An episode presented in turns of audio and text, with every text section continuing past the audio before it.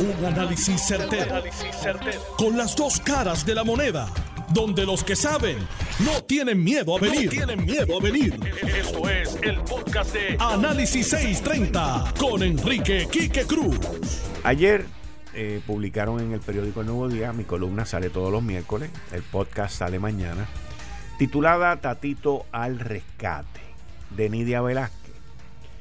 Y eso causó un furor dentro del Partido Popular brutal, porque Nidia Velázquez había sometido un proyecto de autodeterminación en el 2020 que solamente había podido conseguir 22 coauspiciadores. Pues parece que la columna despertó, Tatito ya tenía programado ir un viaje para Washington y todo esto pues agarró, corrió y han conseguido más coauspiciadores. Se supone que ahora el nuevo proyecto lo presenten con, dicen ellos, 75 coauspiciadores. También tienen un senador republicano.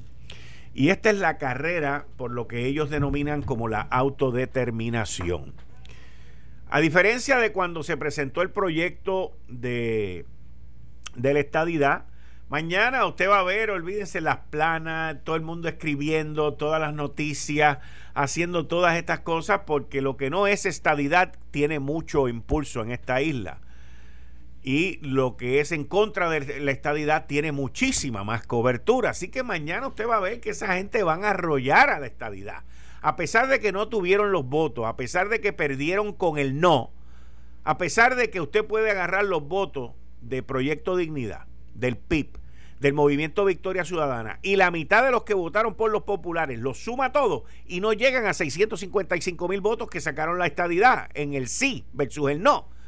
Pero como quiera, ellos han diseñado una estrategia de obstaculizar la estadidad y ahora ellos quieren un plebiscito en el cual dicen ellos para que estén las cuatro fórmulas de estatus yo no sé cuáles son las cuatro, porque yo sé que existe la independencia, yo sé que existe la estadidad, yo sé que ellos se quieren quedar como están, que es el Estado Libre Asociado, pero yo no sé cuál es la cuarta. La cuarta no sé cómo la denominarán, si será una soberanía eh, con los Estados Unidos o qué.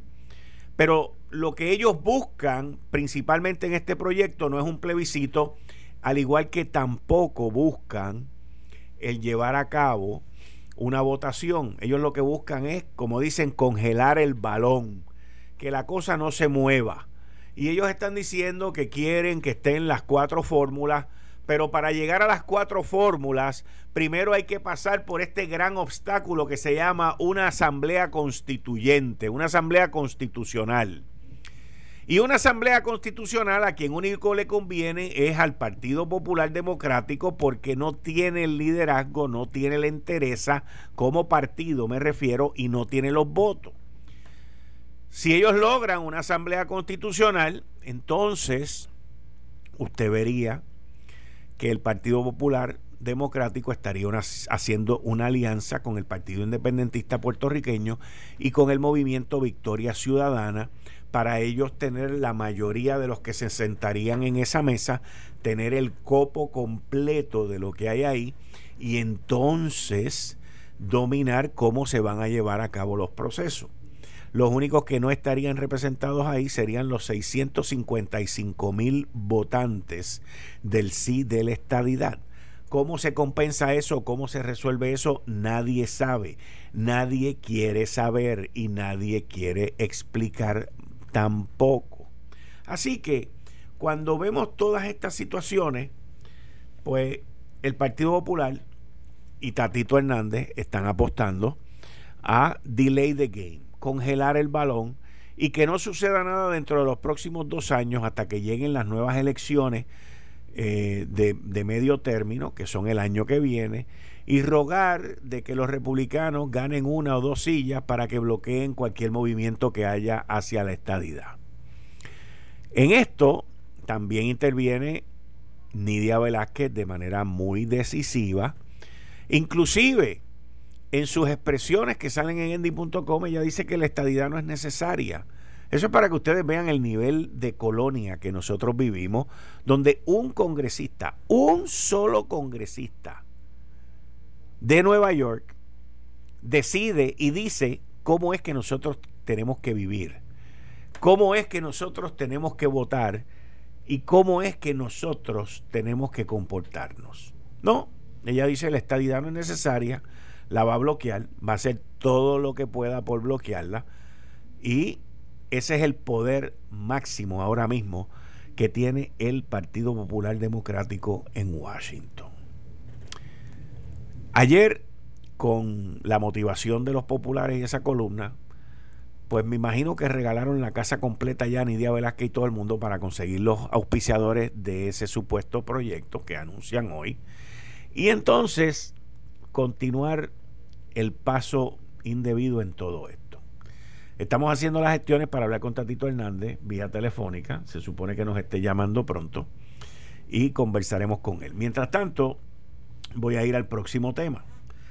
Ayer el, el IRS quien es quien, a quien uno le somete las planillas en los Estados Unidos, no en Puerto Rico, sino en, en los 50 estados, anunció que estaba pidiendo una prórroga, estaba anunciándoles que no tenían que someter los pagos ni las planillas hasta una nueva fecha que va a ser a mediados de mayo. Todavía no han dado la fecha completa. Originalmente se, se anunció que iba a ser el 15 de mayo. Hoy, nuestro secretario de Hacienda, Francisco Paré, de una manera, yo entiendo, muy correcta, para que los dos sistemas vayan a la par, anunció que le había pedido a la Junta de Supervisión Fiscal el someter eh, un, atraso en, la, en las planillas que en vez de ser el 15 de abril, que sea el 15 de mayo.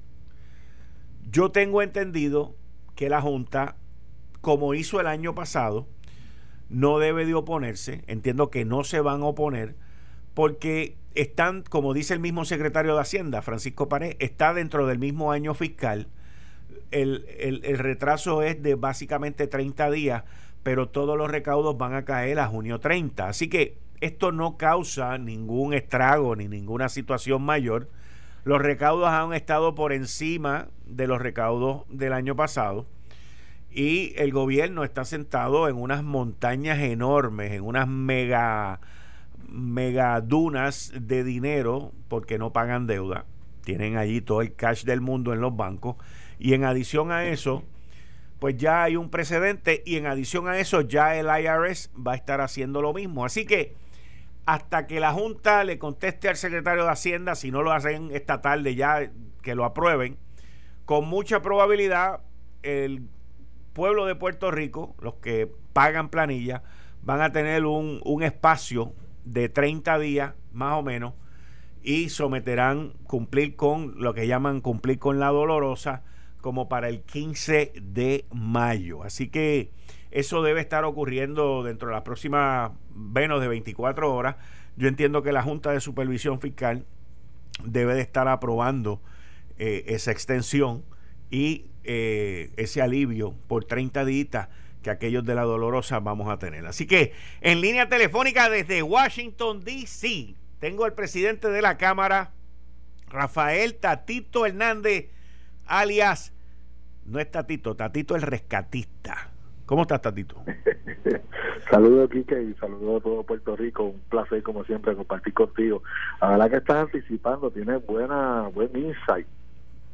Me tienes madrugado desde ayer. Tú sabes que eso, esa columna no fue Insight. Honestamente te lo digo, no fue Insight. Eso fue un, un chipi que me dieron a mí que me dijeron que tú venías con una sorpresa esta semana. Y yo dije, pues, tiene que ver con el estatus. Tatito va para Washington. Después yo me entero ayer que tú ibas para Washington. Y hoy me entero que sometieron el proyecto y ahora de momento el proyecto parió con 75 auspiciadores. Por lo menos eso es lo que dice Andy.com. Eh, no, no solamente eso, sino que para los populares importante que hay una cuarta alternativa. Y eso es importante. ¿Y cuál es la cuarta alternativa? Yo me estaba preguntando eso mismo, que cuál era la cuarta alternativa. Pues mira, la, la, siempre se ha explicado que hay una cuarta alternativa de, que se escoja democráticamente, como dice la obviamente las resoluciones de las Naciones Unidas. obviamente lo que tenemos hoy es una cuarta alternativa, ¿verdad? Es una alternativa que se votó democráticamente, aunque reconocemos que tiene sus deficiencias democráticas y por eso que estamos aquí. Si no tuviéramos no tuviéramos el debate, si no no tuviéramos junta y todas obviamente eh, crímenes, crímenes que hay desde el punto de vista reglamentario y de legislación hacia Puerto Rico. Cosas buenas también, ¿verdad? Pero eh, eh, hay obviamente un poder total por parte del Congreso que nosotros no tenemos intervención. Así que eh, está ahora en las manos de ocupar ese espacio. La oportunidad está. Ahora, tú sabes cómo es esto, que el espacio está. Ahora hay que debatirlo. Es una medida inclusiva, una medida obviamente que permite que todos los sectores la sociedad puertorriqueña se puedan expresar. Ahora este el, el, el, debate se va a dar. Yo anticipo eh, que van a seguir este uniéndose copiciadores y que va a haber acción, va a haber acción este porque son son obviamente líderes importantes en el Partido Demócrata, también en el Senado, en, la Cámara todavía no hay republicanos, pero en el Senado son unos Wickers y pues hay un, gran balance de unos cuatro eh, eh, ex candidatos a la presidencia de los Estados Unidos. estamos hablando de gente con mucho poder, mucha influencia política en, en lo que es el liderato demócrata. Ahora, esta medida, esta medida va hacia un plebiscito directo o también tenemos que ir a través de una asamblea constituyente. Eh, la medida le da le da poder a, la Asamblea Legislativa en Puerto Rico para obviamente darle paso a la, a la, parte de eh, todo lo que tiene que ver la parte sustantiva y la medida obviamente es más procesal eh, está más enfocada asigna dinero para educar el inicio de la controversia en Puerto Rico ahora para la consulta, pues tendría dinero para la educación, tendría dinero para escoger los delegados a la convención de estatus y también tendría dinero para el proceso de elección. Así que está a fondo, que eso es importante. Pero ¿por qué tenemos que ir a una asamblea de estatus si ya están las cuatro fórmulas ahí? ¿Por qué, ¿Por qué hay que crear un, un delay of the game, un retraso de todo el proceso? en una asamblea constituyente si ya están las cuatro fórmulas? Ella trajo dos elementos. Eh, uno, pues obviamente la transición, el que todas tienen que ir con un plan de transición hacia, hacia cualquiera de las de las fórmulas. El hecho de que se identifique, obviamente, cuando resuelva, tú sabes, tú sabes que hay hay de todo, ¿verdad? En los partidos, este, todo el mundo sabe lo, lo, que es la estabilidad, pero uno le pregunta a los estadistas y y pues algunos te hacen eh, ideas de tres o cuatro estadidades diferentes. Estadidad y una, estadidad y una nada más. Estadidad y una nada más. Yo concurro contigo, concurro contigo, pero pero lamentablemente en el debate, en el debate público nunca se da ese análisis tan sencillo como que hay una sola estadidad y tan, tan reciente como las últimas consultas que hemos tenido, que siempre el PNP, que yo siempre digo que es el enemigo más grande que tiene la estadidad, este eh, hace procesos amañados que lo que hace es que le quitan legitimidad. Para mí el segundo punto, que es más importante, es ese, legitimidad. El que gane no tiene excusa, el que pierda, porque está todo el mundo sentado en la mesa, ¿verdad? Y al final ese ha sido el proceso. Se han hecho un sinnúmero de consultas no vinculantes, este es vinculante, hay compromiso de la, del Congreso de atender el resultado final.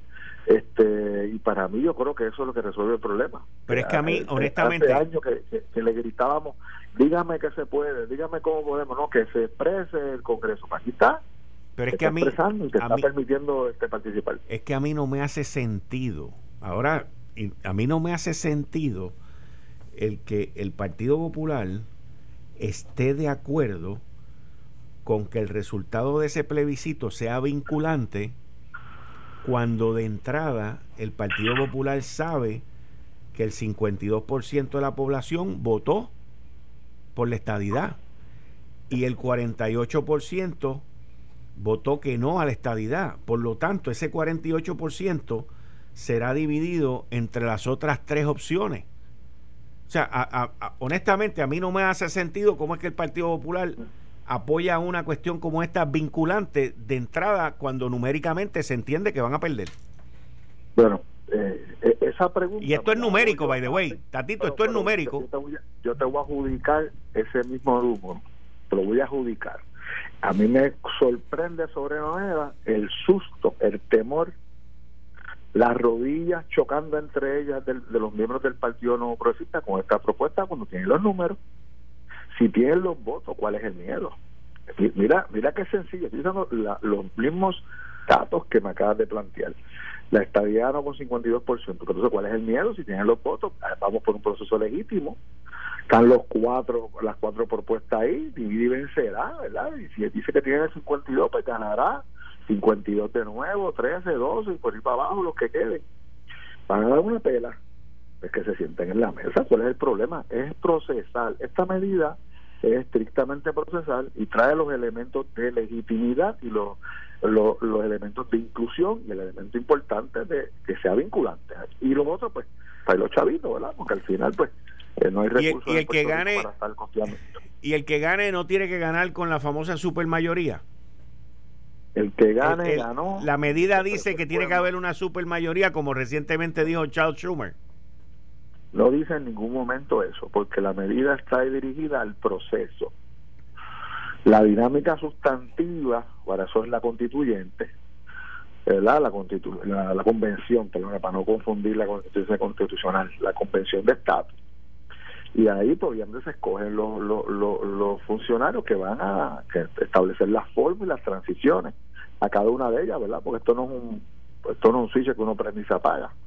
A, cualquiera de las cuatro alternativas hay que hacer una transición. Yo te voy a decir, yo, te voy a decir cuál cuál es mi mi ¿cómo se llama la palabra? Mi alergia a esta medida.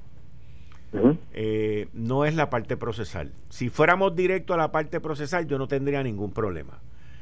Mi, mi, repelillo a la medida es, es, todo ese proceso que tú me acabas de explicar ahora, de escoger miembro, de preparar un plan de transición. O sea, eso va a ser un reguero tan y tan grande que van a pasar cinco años y no va a pasar nada. Bueno, lo que pasa es que aquí hay otro elemento importante. Este, un porque porque yo te pregunto yo, yo, te pregunto cómo yo cómo yo un elemento importante sí pero para que me conteste esta también. Cómo yo como colonia le puedo imponer al dueño de la colonia cómo va a ser la transición cuando esa transición ya básicamente esté establecida cuando tú vas a entrar a la unión tú tienes que ir por un proceso de transición x número de años papá papá entonces yo le voy a decir al al dueño de la finca cómo es que yo voy a transicionar cuando él se supone que sea el que me lo diga a mí a base de lo que ha ocurrido con los demás estados. O sea, eh, es algo que, que, que no, no, no lo veo como congelar el balón, pero dime. Dato, dato importante, la legislación incluye unos mecanismos de eh, comunicación continua, unos comités de trabajo entre el Ejecutivo y el Congreso para que estén todo el tiempo eh, la mano, obviamente, desde el punto de vista de qué es realizable y qué no. Eh, hay otro elemento importante, es que el Senado, ¿verdad? Tiene elecciones en, dos años y, esto pues está bien motivado y muchas iniciativas corriendo, hay todo, hay una corriendo este de, unos demócratas que sencillamente quieren ya ir directamente a la estadidad, ¿verdad? se respeta su aspiración y está esta otra que es una más inclusiva, con un proceso donde todo mundo tiene participación, pero la realidad, lo que está de fondo es que el Partido Demócrata se quiere mover y quiere mover porque muchos de ellos tienen una visión desde el punto de vista de poder, de perpetuación de poder y los votos que esto requeriría o añadiría desde el punto de vista electoral para el Senado y en el punto de vista de colegios electorales en, el punto de vista para la presidencia. Así que aquí hay un debate de fondo que no lo está moviendo el Partido Popular, que no lo está moviendo el PNP, que se está moviendo internamente el Partido Demócrata y el que quería mover esto, estas, este tipo de cosas no pasan cada 100 años, tú sabes, todas las cosas eh, son pequeñas ventanas. O aprovechas y te mueves y te enganchas o participas o te quedas fuera del juego. Ese es mi planteamiento para el que sea. Para los estadistas que tienen dudas, se van a quedar fuera del juego. Para los estadolibristas que no tienen dudas, se van a quedar fuera del juego. Para los de la libre asociación que tienen dudas, se van a quedar fuera del juego. Para los independentistas que tienen dudas, se van a quedar fuera del juego. Usted quiere participar, usted quiere ajustar, ¿verdad? Como toda medida. Venga, participa, deponga, pues, plantee sus preocupaciones. Este, obviamente, desde el punto de vista del tiempo, esa es una importante. ¿Qué tiempo se le va a dar a esto y cómo va a ser? Porque esto tiene que tener algún tipo de orden. Ese tipo de, de de, dudas y preguntas son las que uno pues una presenta ante una ponencia formal cuando se dé la pista. Tatito, eh, tú podrías esperar, tienes, me puedes dar unos minutitos para una pausa, que tengo unas dos preguntas adicionales sobre tu viaje allá en Washington y otras cosas procesales aquí en Puerto Rico. Adelante, adelante. Ok, muchas gracias. Eh, estás escuchando el podcast de Noti1. Análisis 630 con Enrique Quique Cruz. Noti 1 630 y en línea telefónica tengo al presidente de la Cámara, Rafael Tatito Hernández. Gracias Tatito por estar con nosotros ahí desde Washington. Gracias a ti por, por, cubrirnos y obviamente comunicarle efectivamente lo que está ocurriendo acá en la ciudad capital. Te pregunto, yo, yo inclusive una vez vi un Super Bowl contigo en Washington, D.C. hace un paquetón de años atrás. ¿Tú te acuerdas de eso? Claro que sí. y, y yo creo que ese fue. fanático, ¿sabes? que soy fanático. Yo sé, yo creo que ese fue tu primer cuatrenio, ¿verdad? Cuando tú empezabas como, como representante. No, no, ese fue el segundo. ¿El segundo? Ok. El segundo. Este, y, y, te, y entonces, ya, eso fue, eso fue, eso fue hace como 8 o 10 años atrás, ¿verdad? eso fue cabildeando para la inclusión de Puerto Rico en el capítulo 9. Eso mismo, para la, ley promesa. Antes, antes. Antes la ley promesa. Se la ley promesa, después cuando después de que el capítulo 9 no se aprobó, se aprobó la quiebra criolla, que eso fue nuestro, y después entonces fue promesa. Pero nos reunimos para antes, cuando estábamos jugando proactivo, anticipando lo que venía, ¿verdad? Pues, lamentablemente el Congreso no ha atendido aquella, aquella Exacto. Y, y tú estabas ahí en Washington eh, haciendo esas gestiones eh, por, por, por la ley de quiebra para Puerto Rico antes de que antes de que inclusive se estuviese hablando de la ley promesa. Correcto, sí, sí, mucho antes, dos años antes. Sí. Y, y tú siempre has estado activo en, en, en Washington, D.C. Te pregunto, ¿a ti te interesa ser comisionado residente en el futuro? Yo estoy enfocado en mi trabajo, no, no, no estoy enfocado este en, el 2024. Estoy enfocado en, el trabajo que tengo que hacer ahora. Tengo grandes retos financieros este, de deber y responsabilidad, hacer contraste, levantar la vara a la Asamblea Legislativa y una de esas fue tener una presencia efectiva de la Cámara de Representantes, Asamblea Legislativa en Washington DC, porque obviamente es un non-entity acá, tú lo sabes, eh, que, la figura institucional como tal este, nunca se ha, se ha este, mantenido con continuidad en los procesos y nosotros lo que queremos es darle ese, ese enfoque no solamente a las comisiones de interés sino a otras comisiones no tradicionales como educación, salud, eh, otros temas de seguridad que deben tener presencia aquí. Y cambiándote ahora el tema y regresando a Puerto Rico, tú hiciste unas expresiones ayer de que la confirmación de Hammer estaba sobre la mesa si el gobernador Pedro Pierluisi Urrutia eh, miraba, daba un vistazo serio a reformar la ley electoral. ¿Cuál es tu posición al respecto luego de que hoy el Senado confirmara a Larry Selhammer y ese nombramiento entonces vaya para la Cámara?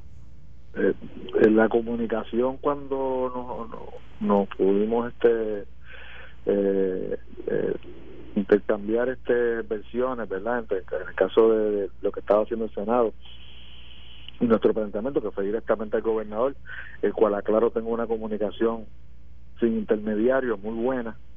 El, gobernador eh, ahí mismito hizo una llamada, llamó a Edwin Mundo, coordinó eh, para que se acelerara el proceso de diálogo y se coordinó una reunión para hoy a las 11 de la mañana la reunión la dirigió el, el, el, vicepresidente de la Cámara, José Coni Varela, y que está dirigiendo todo lo que tiene que ver el, asunto electoral en la Cámara de Representantes.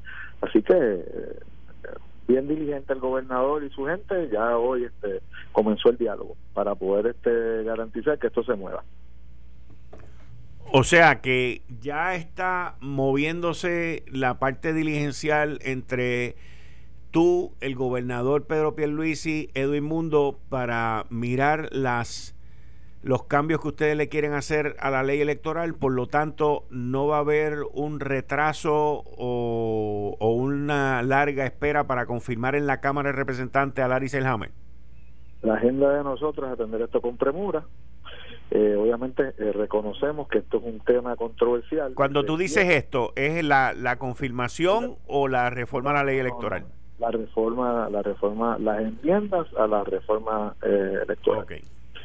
Este, el, eh, este, esto es un tema técnico que ocupa obviamente eh, el espacio de, un sinnúmero de instituciones que han levantado la voz. Estamos hablando, no es algo exclusivamente del Partido Popular, el PIB se ha expresado en, oposición a este eh, estatuto, el, Movimiento de Historia Ciudadana, hasta los propios PNP tienen algunos eh, reparos en algunas áreas, así que ya empezamos el, el, el, el, diálogo, lo importante es que, que se dé pero estos son los procesos parlamentarios. Usted cree en el sistema republicano de gobierno, yo también. Así que funciona los pesos y contrapesos.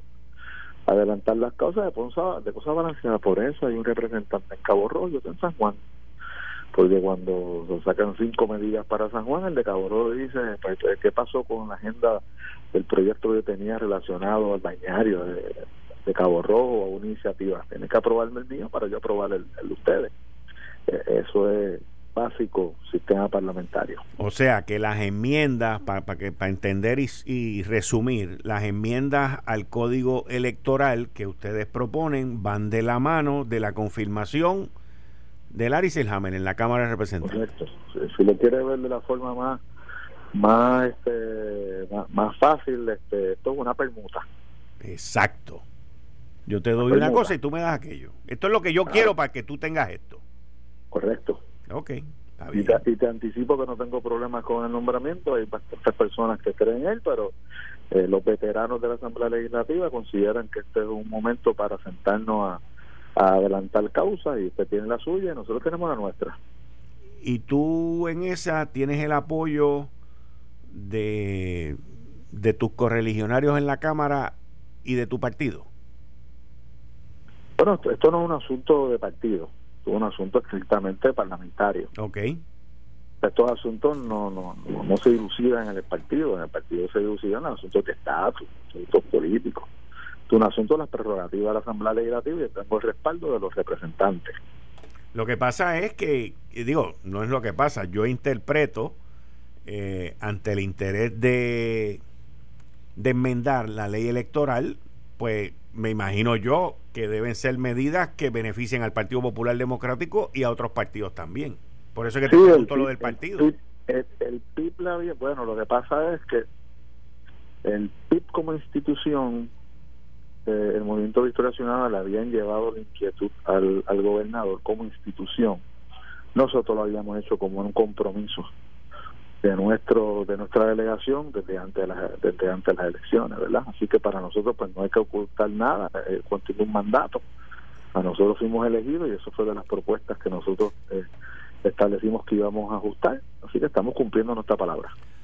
Yo yo escuché este sonido tuyo de que me enviaron hoy aquí de en, en, en Noti1 y, y quiero oírlo completo pero después oírlo en su contexto para después yo traerte un pedacito que me llamó muchísimo la atención. Vamos a escucharlo. Y es que ayer, en una reunión con el gobernador Pedro Pierluisi, el presidente cameral Rafael Tatito Hernández impuso como requisito para confirmar a Selhammer como titular de la Secretaría de Estado el que se atienda a las enmiendas al Código Electoral. Los veteranos legisladores en la Asamblea Legislativa, que en su mayoría están en la Cámara, consideran de que hay que adelantar unas causas que para ellos son prioritarias si no es ahora, nunca. Y si no aprovechamos la oportunidad para darle paso a que se analice seriamente el tema electoral, después que se aprueben los nombramientos, el Ejecutivo no va a tener ninguna razón para motivarse, para sentarse en la mesa. Lo hicimos el planteamiento hoy y ya tenemos la reunión mañana a las 11 de la mañana. Ok, ese es el sonido completo, pero a mí lo que me llamó la atención fue el principio que tú dices los veteranos. Escucha esto. Los veteranos legisladores en la Asamblea Legislativa, que en su mayoría están en la Cámara, consideran... Los veteranos legisladores en la Asamblea Legislativa que en su mayoría están en la Cámara. Que, que yo, interpreto eso como que la mayoría de los que están en el Senado son unos rookies. Es una realidad. Es un hecho. ¿Y, y, y, qué, ¿Y qué implica eso? ¿Que ustedes en la Cámara saben más que los rookies y que tienen más experiencia en estas cosas? O, no, que, que nosotros en la Cámara solamente tenemos dos nombramientos. En el Senado van a poder pasar por ahí 25 o 30. Ellos van a tener más oportunidades para poder llegar a adelantar sus causas y sus iniciativas. Nosotros tenemos todo. Y bien importante esto porque trae un planteamiento de, prioridades. Y, y, es bien importante porque tú lo que estás diciendo es que ustedes lo que van a tener son dos turnos al bate. Correcto. Y, eh, eh, y esto por una razón. Este gobernador ha cifrado toda su esperanza en la recuperación, en los fondos federales y cómo el gobierno, en vez de ser una piedra en el camino, canaliza a que este dinero le llegue a la gente. Ese es su enfoque, no mira para más ningún otro lado. Ha aprobado legislación, presentará sus medidas, pero él no tiene que transformar el, la estructura de gobierno porque él tiene un plan fiscal y tiene unas normas que tiene que regir, así que lo que tiene que hacer es ejecutar, a diferencia de otros gobernantes que tuvieron que aprobar legislación para la, para la, para, para reestructurar el gobierno, hacer cambios fiscales, enfocarse en hacer reformas del sistema de retiro. Este gobernador ya le llegó todo puesto en la, sobre la mesa. Lo que tiene que ejecutar está en drive. O sea que la tiene fácil. La tiene fácil. Desde el punto de vista de política pública, sí. Ok. Y tiene los mejores pretextos los legisladores lo saben, los que llevan muchos años y lo saben, y saben que lo único que le interesa, que le interesa obviamente que es prioritario para él, es tener su gabinete, porque no hay, no hay ninguna legislación trascendental radicada por él que requiera este de, que él se motive a, llegar a un entendido, ¿verdad? Pues no son trascendentales. Así que este, eso le da mucho peso al proceso de, nombramiento, le da mucho peso porque él tiene mucho interés, fíjate que lo, lo comunica. Tampoco no estamos hablando de algo que no comunica, él lo comunica, se pasa hablando de la importancia de su gabinete, los nombramientos, así que para él es importante. Y, esto es como todo, eh, lo que es importante para, para una parte, pues, pues se convierte en un activo para poder este, considerarse en el proceso parlamentario. Y por último, te quiero preguntar, eh, entrando en este, en este proyecto de de Nidia Velázquez, que tú fuiste para allá, para Washington, a rescatarla a ella y a, los demás. Eh, de ganar la estadidad, como ha ganado en las últimas dos grandes convocatorias que han habido, eh, ¿tú apoyarías quien gane e irías al Congreso a decir, ganó esta gente? Cúmpleme. Eso es así. Cúmpleme. Cúmpleme. Yo, yo le di paso al proceso, cumplimos con la ley, hay un resultado final, el que fuera, el, el, pueblo manda y usted tiene que cumplir. El primero que voy a estar aquí reclamando que se cumpla voy a ser yo. Yo sigo teniendo repelillo a que veo la medida como que muy larga. Está, empezando el proceso, vamos a verla con calma. Y muy procesal, muy cuando yo puedo ir directo a las cuatro situaciones y ya y después bregamos con bregamos con la transición o sea lo, veo como congelar el balón y vamos a, vamos, vamos, a, vamos a dormir esto en lo que pasa la fiebre.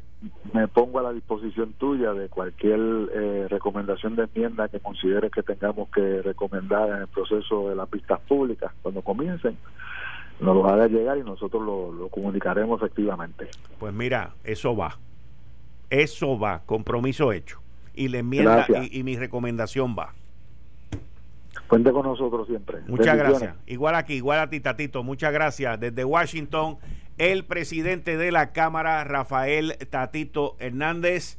Mis queridas amigas, amigas, ahí ustedes lo escucharon, derechito. El que gane es el que él apoya. Y reafirma su posición como lo dijo ayer y, yo le acabo de compartir con ustedes este sonido en el que él va a aguantar el nombramiento de Larry Seilhammer hasta que se trabajen las enmiendas de la ley electoral.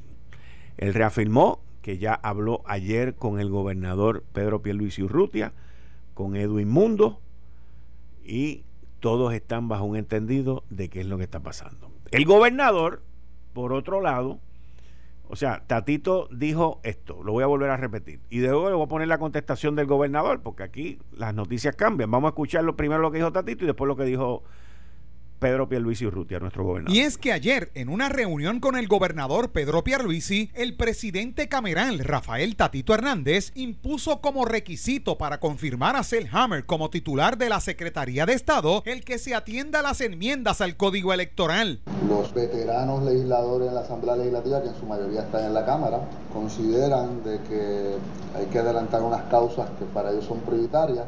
Si no es ahora, nunca. Y si no aprovechamos la oportunidad para darle paso a que se analice seriamente el tema electoral. Después que se aprueben los nombramientos, el Ejecutivo no va a tener ninguna razón para motivarse, para sentarse en la mesa.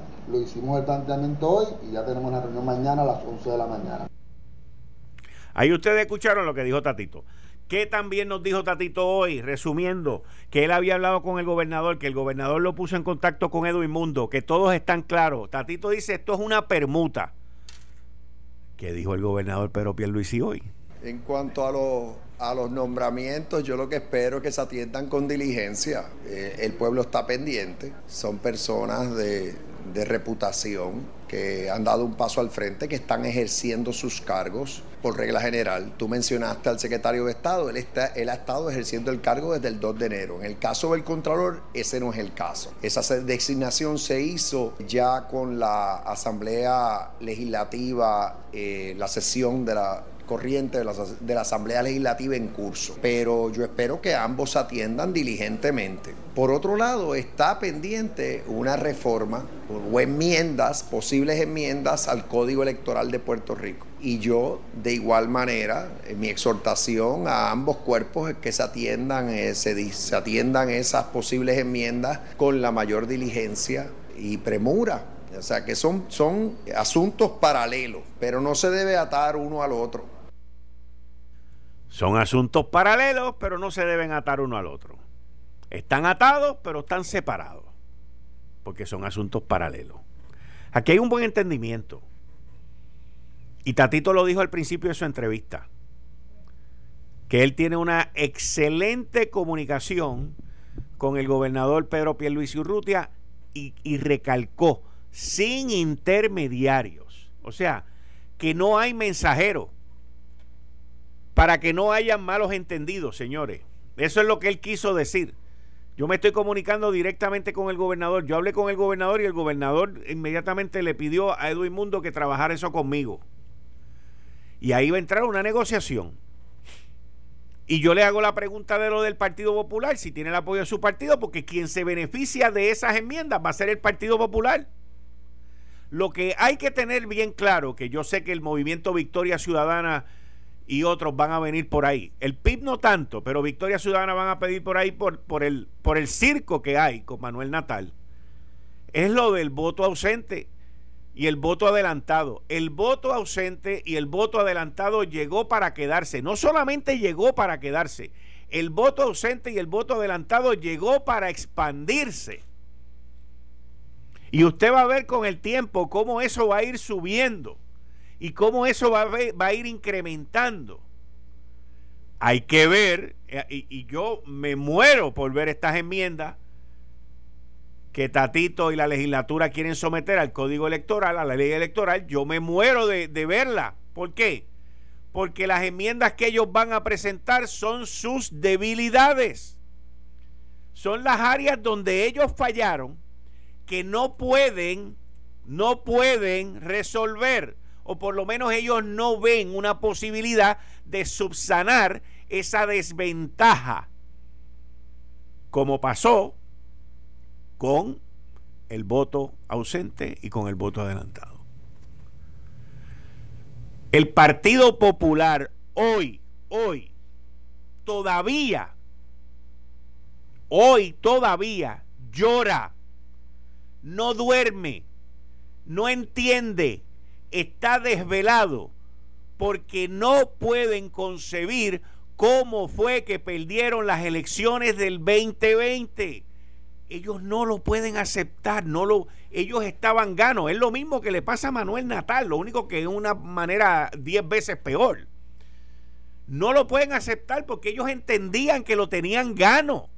Ellos, ellos decían, con el verano del 2019, con haber sacado al renunciante Ricardo Rosselló, con las marchas, con el desmadre. Nosotros somos la alternativa. Ese es el problema, que el Partido Popular no lo ven como una alternativa y perdieron.